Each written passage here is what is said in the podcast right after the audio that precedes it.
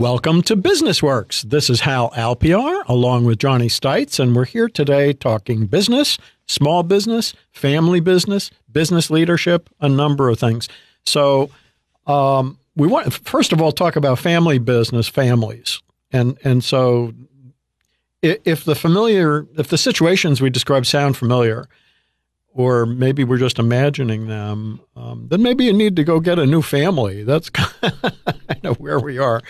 Um, uh, Johnny, I'm just going to go through a couple little ideas here, and um, these are kind of imagined situations, but okay. The owner's wife is in charge of collecting receivables and takes that too personally because she, through her eyes, maybe she can only see that some deadbeat is preventing her from um, having a more affordable dinner and and uh, family life the owner's son maybe is not as business minded as his mother or as his father perhaps. And and so um, you know he's constantly being berated for wasting too much time playing around with new advertising approaches not paying enough attention to customer service and billing and inventory and the basic stuff. Maybe the two feuding sisters are always trying to outdo uh, one another's sales accomplishments and neither one is really willing to handle the staff problems that continue to grow.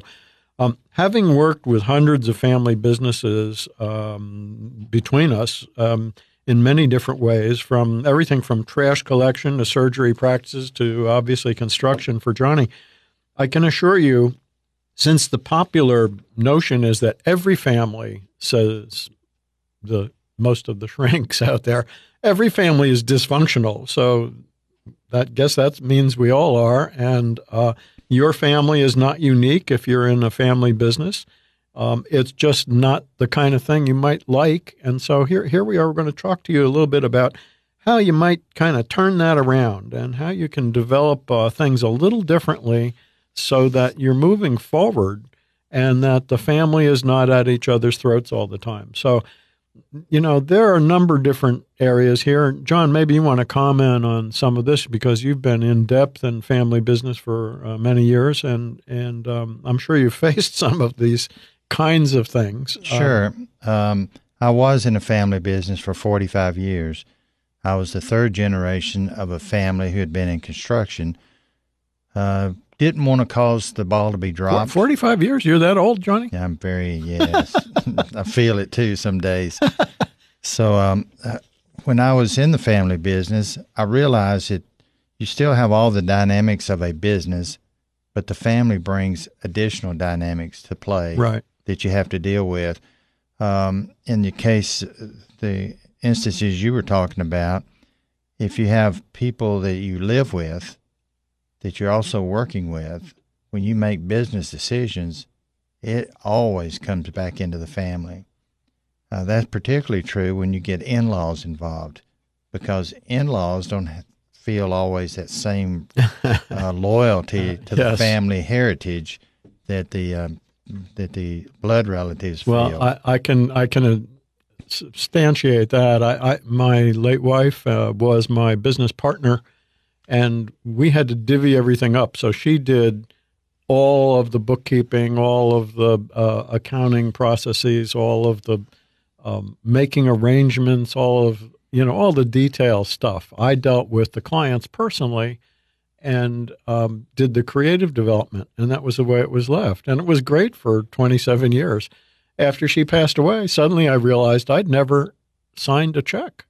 I never mm-hmm. I never knew how to keep a checkbook. That's right. Uh, you know, and so we hadn't shared that information. And and in that process, of course, it's been a learning process for me. Um, you know, and I've gotten okay with that.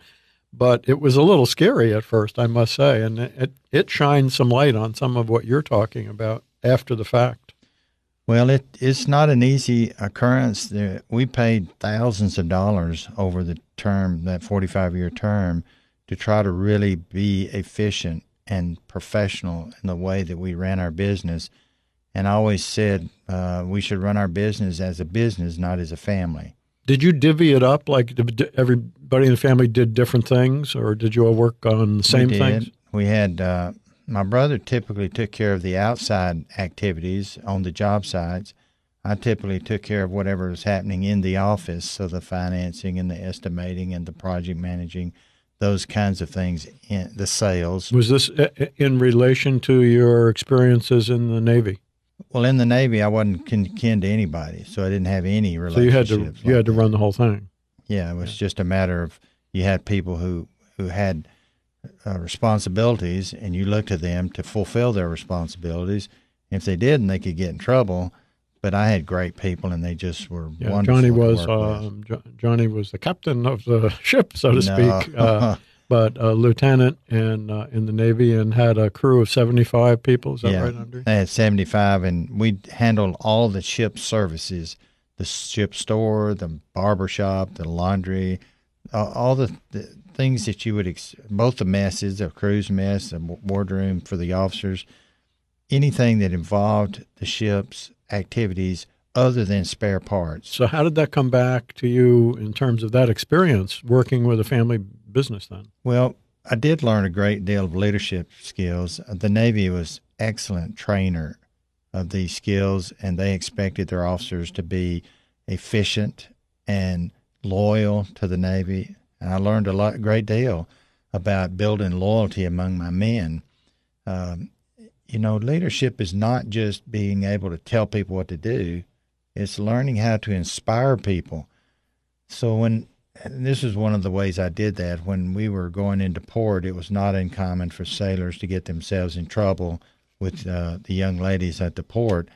So every time before we would go in, we would have this, we would have this discussion about what each of them should do in checking out the young ladies they were going to hang out with, and I would always have a equally uh, robust discussion with my men about abstinence and using good judgment and not going crazy. So that was just one example. Well, we're going to take a break here in a minute, but before we do, I just want to follow up on your your comments there as food for thought on leadership. Um, if you're listening, what are yours? What are your food for thoughts on leadership? Um, one quick quote: "Making the right choices," says the man Rudy Giuliani, who was America's mayor, so to speak. Says it's the most important part of leadership. Every other element, from developing and communicating ideas to surrounding oneself with great people, relies on making good decisions. And we're going to come back and talk about the dog whisperer and his approach to leadership. So stay with us. We have some exciting uh, little dog news here coming up. Welcome back to Business Works. This is Hal and Johnny. We've been talking about leadership, family business. One of the comments that uh, we just made here off off the air, uh, talking about opportunities and on leadership, and opportunities seem to be the answer to family business problems, depending on how they're viewed. So I'm going to skip from that thought to one about I promised you the dog whisperer. So let me sneak that in humans, says dog whisperer Cesar Millan, are the only species on Earth that will follow a totally unbalanced, unstable leader. He goes on to say that balance comes from all four parts of ourselves intellectual, emotional, spiritual, and instinctual in alignment, he said. So, with that as kind of a little background, then skipping ahead to the, the family opportunities idea here that we just mentioned, would it be fair to say that the primary difference between whether someone views a given situation as a problem or sees it as an opportunity reduces itself to how that person chooses to view it? Because the bottom line to all this, um, Johnny, as you know, and we've talked about, and especially in family business to keep in mind, behavior is a choice all behavior is a choice. How we view it and how we do it is what makes the difference. So, so some family members actually thrive on choosing problems. Is that true? Yeah, Yeah. that's true. We didn't have we didn't have a lot of problems like that in our business, but it's not just true of family businesses. Uh, I sat with a group yesterday that um, helped was trying to help them with their business. Well, it was a family business, but the issue was that some of the people in the business were not loyal. They were not team players. and there was a lot of frustration on the part of the leadership. Uh, they were in it just because they're part of the family. Yeah. Yeah. And, and as I told the leader, I said, "Look, you're an SOB, same as I was an SOB, the son of the boss. You got there simply because you were born, and you were born into that family. So you have to earn the right. You absolutely have to earn the right to be respected, even more so than somebody who's just brought in, because they know that you were there because you were the son of the boss, and not because you particularly had any right to that or you were trained for it or you've had even skill sets that made you uh, able to take that spot so i said to him you have to you have to find people that are going to be in your business that are going to support you and support the business and be team players and when they don't you you don't have a choice because a person who's poisoning the well will poison it in ways you can't even imagine and you're the last one to know about it because you are the SOB. Well, and, and one of the things we've talked about, it takes two to tango, the old expression. You don't have to choose to make a family problem chooser, make that person's problems your problems. You can choose to walk away. You can choose to change the channel in your head from being confrontative talk station to easy listening, or choose to offer choices. Above, above all, when you choose to be aware, that by itself is a choice. That awareness alone will carry you through some of the rough spots and help others to be more focused on what's important. Um, so if you have uh, these SOBs Johnny's talking about, I like that son of the boss, you, you can choose to deal with them in whatever way you want. It's your choice. So if you want to make the business stronger, it's maybe going to take some confrontation uh, in, in a pleasant manner to be able to make that happen. Um, perhaps that person isn't cut out for that job, and maybe there's another way you're going to have to look at things if you're running the business. If they are, maybe they need a little more training of some kind so that you can help them to rise to the occasion and be a real part of the team. There are another number of options, but the point is it's your choice. The point is it's Yeah. their choice. So you, Well, to one of the with that. things that. that I would remind people of is that if you're a leader and you have people who are negative and who bring poison into the relationship, try everything you possibly can, but make a decision. Fire them if you have to. Terminate them from the company. Get them out. Most of the people that I had to terminate would come back to me years later and say, Johnny, thank you for firing me from your company because they knew that they hadn't performed. They knew they were negative, and Right. they realized that I woke them up by taking the action I did. And so they weren't mad at me. They were grateful that they had been, I guess, given a second chance to be the way to say it, because they were really um, awakened by the fact that they were the problem. And so that that is helpful to people when you help them see themselves. As you know, the good book says, much easier to see that little speck in our neighbor's eye than it is the big log in our own eye. Ooh. There's great truth in that. Yes, there is, and and, and it's it's it, it all involves the ability to you know the old baseball expressions, the ability to step up to the plate and Yeah. do what you have to do. One of my very favorite motivational gurus is Brian Tracy, and if you're in sales of any kind, you've heard of him.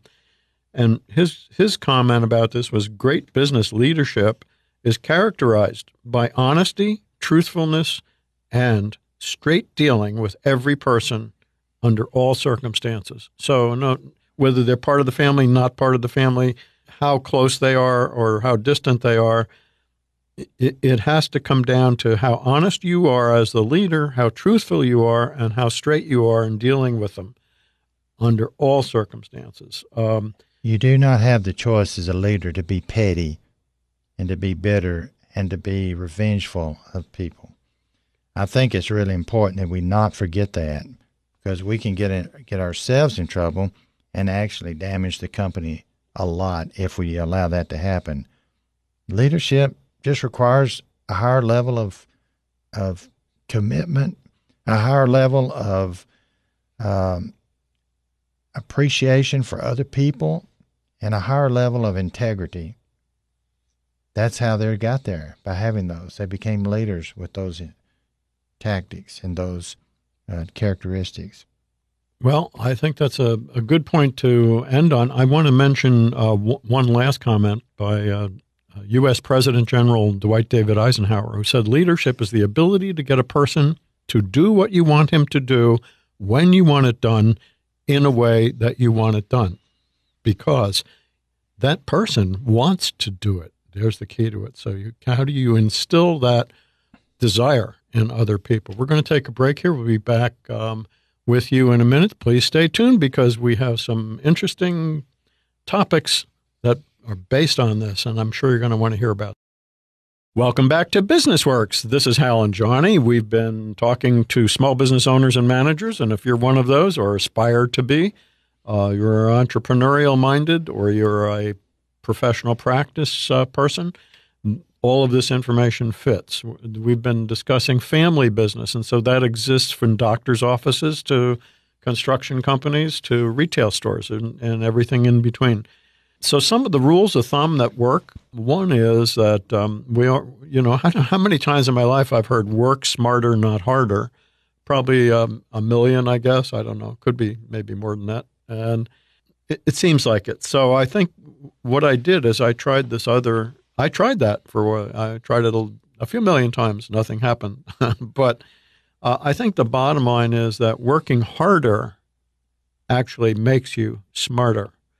Um, so I tried to I tried to work harder after realizing that working smarter wasn't getting me anywhere. Um, and as I worked harder, I got smarter. I, does that make any sense, Johnny? Doesn't make any sense to me.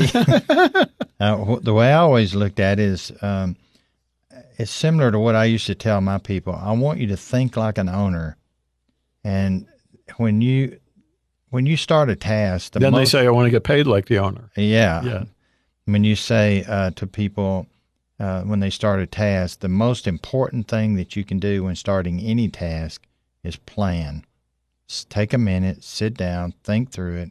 What's the best way to do this? Uh, I bought three uh, bunk beds to put down for my grandchildren in our house. Took me six hours to get the first set put together Took me two hours to get the second set put together and took an hour to get the third set.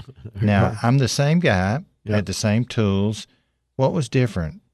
Well, I'd done this. You were working smarter. I was working smarter. I'd done it before. I'd learned from those lessons. And what I tried to get our people to understand was we were we would pay more for people who worked smarter than we would people who worked harder. Not that not that we all didn't do hard work because that's what the very nature of work is, but it's the ability to think and to add your thinking to the benefit of the company. So the company would would, would greatly benefit from everybody's thinking.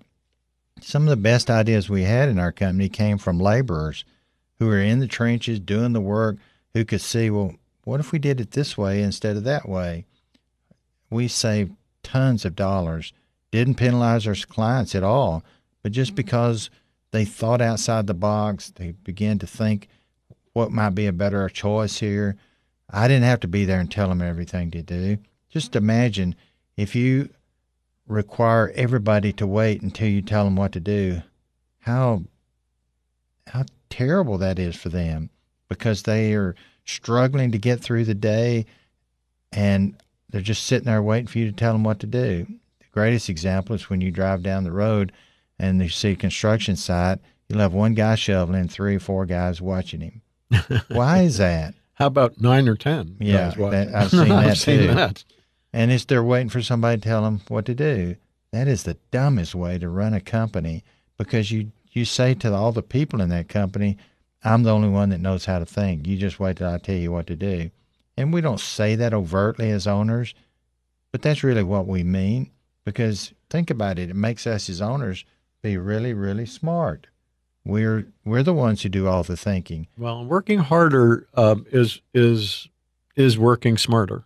It's harder to think. It's just yes, yeah, it but it, in other words, just working harder without thinking isn't going to get you anywhere. So, as yeah. Johnny's saying, you know, got to plan it. You know, you have to you have to integrate what you learn in the process of working harder in order to work smarter. You know why I'm so absolutely positive I'm right about that? Because No, tell me why. the creator of the world yes. made us to think. He could have made us robots. He could Right. have made us to follow him whether we wanted to or not. But rather than do that, he created us to make a choice. And we have free will. That's the Free point. will. We're the only creatures on earth with free will. That's And- right. and, you know, we can the- make the decisions. We can Right. either choose to follow him and love him or not follow him and not love him. The same is true of leaders. Which takes us earth. back to the beginning discussion that we had about that uh, the idea of choice. Yeah. Your behavior is your choice. So if you're a uh, if you enjoy what you do and you're learning from it, that's great. If you are um, uh, just a wacko entrepreneur and you know there's no other way to do anything and you're going to knock yourself out and do whatever it takes um, because you want to take a vacation, that's that's not going to work either. Um, if you aspire to leadership greatness and you know that the best leaders rarely sleep and you have a vacation planned and you're going you know all of that stuff is rationalizing and the bottom line is that if you if you don't you either do the work or you don't do it. If you do it learn from it. Make the most of it. Just like putting those beds together that johnny's talking about. Um, if you don't make the most of it you're wasting your time and everyone else's. If you're in a family business you're wasting a lot more than that because everyone else is getting hooked into what you're doing and that isn't going to be productive.